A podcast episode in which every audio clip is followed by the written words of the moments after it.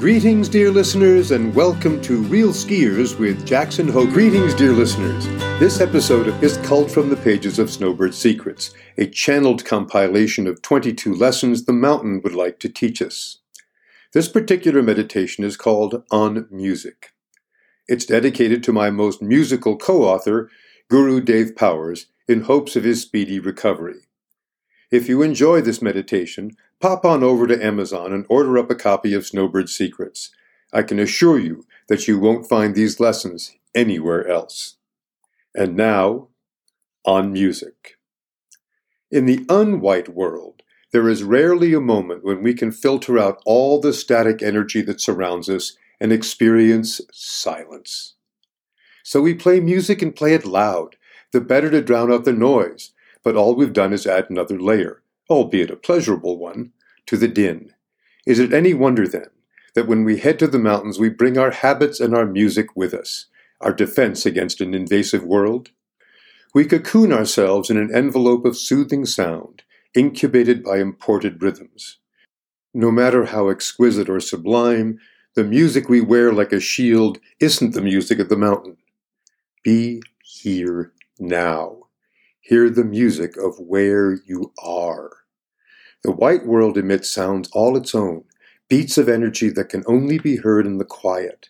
The white world tries to teach us to be still so we can hear its soft music.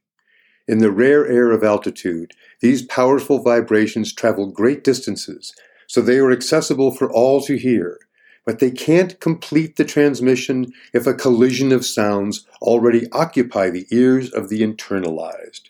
Put away the iPod, Luke, and let the Force be with you.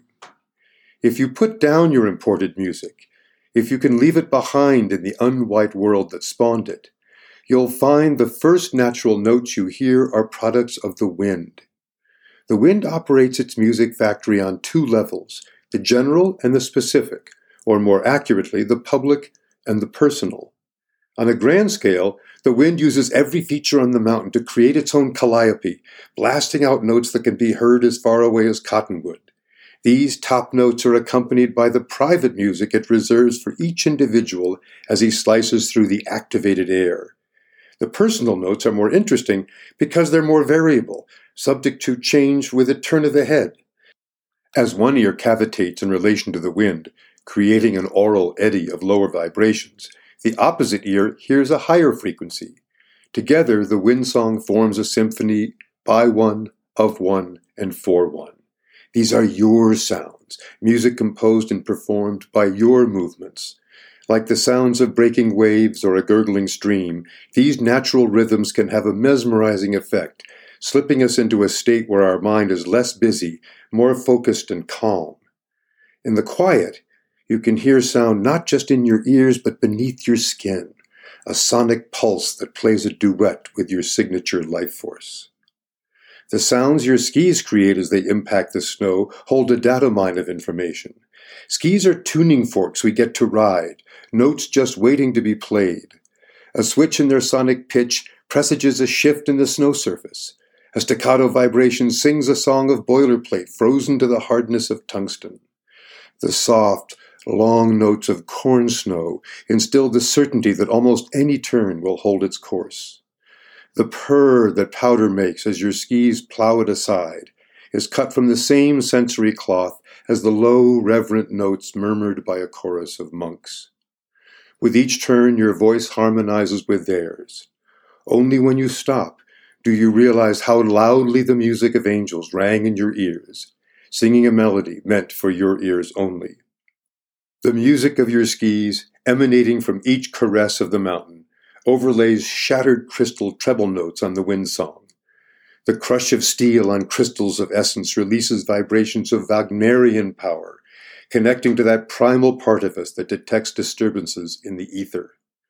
This interactive song, created by your interplay with all the forces loose on the mountain, taps into a wellspring of joy so intense you may have to give it voice, the final ecstatic note of your own elemental symphony.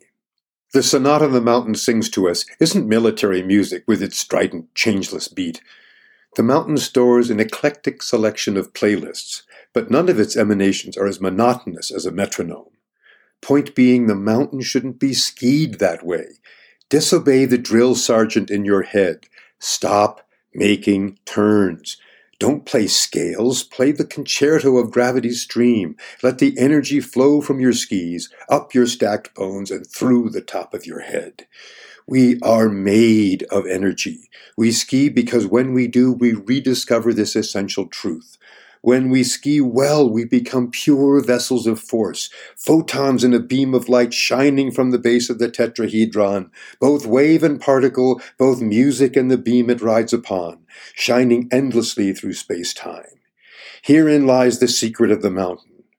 We are but notes musical fragments in a song of unimaginable beauty this mountain sends out to this precious universe. We may be the inaudible tree falling in an empty forest, but still we, like the mountain upon which we stand, strive to be heard. This is why we feel the vibration of the mountain beneath the skin, because it's coursing through every corpuscle, activating every axon that makes up what we call a self. The cadence of the mountain isn't a metaphor, a game of the imagination played to trick us into believing we can connect to a stupendous pile of rock and crystals. It's as real as mathematics or cymatics, the proof that music is geometry, that all that separates sound from solid is our inability to see the connection. Once we know that all we imagine to be substantial is made up of notes, all that is left to discover is the plasticity of time. This awareness also lies before us with the clarity of light itself. When we move at speeds humanoids were never meant to, we discover in the still center that time is elastic. We have all the time that we need. Good thing, because that's all we're going to get.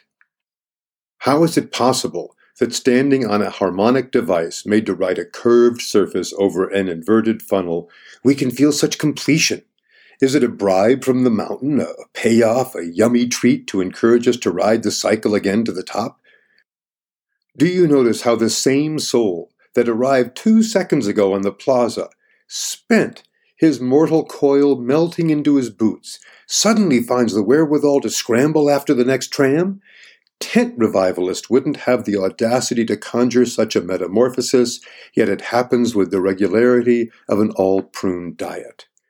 When you let the mountain decide the cadence of your arc and its energy flows through you unimpeded, every beat builds the puissance of its antipodes. The mountain pulls your energy on the downbeat and sends it back with vigorish at the top. The ski hums its programmed harmony, letting the light and vibration pass through as if it were an extension not just of your body, but of your spirit. As you stand in the absolute center, energy flows so smoothly in all directions that you feel the magnificent equanimity of light, traveling infinitely in all directions without losing focus. That part of you that is still sensationally flesh feels nothing but the sensuality of soft snow sloughing off the edge. It's such an overflowing feeling, you may start laughing with joy you can no longer contain. People wouldn't keep returning to this mystic center if they weren't getting the message. The music of this place is theirs as well, as it was before they were born, as it will be centuries from now. The sounds of the mountain are our vibrations, our notes, being played by everyone's participation in the dance, right now, for our ears only. For we are the notes we hear. This has been Real Skiers with Jackson Hogen. Thanks for listening.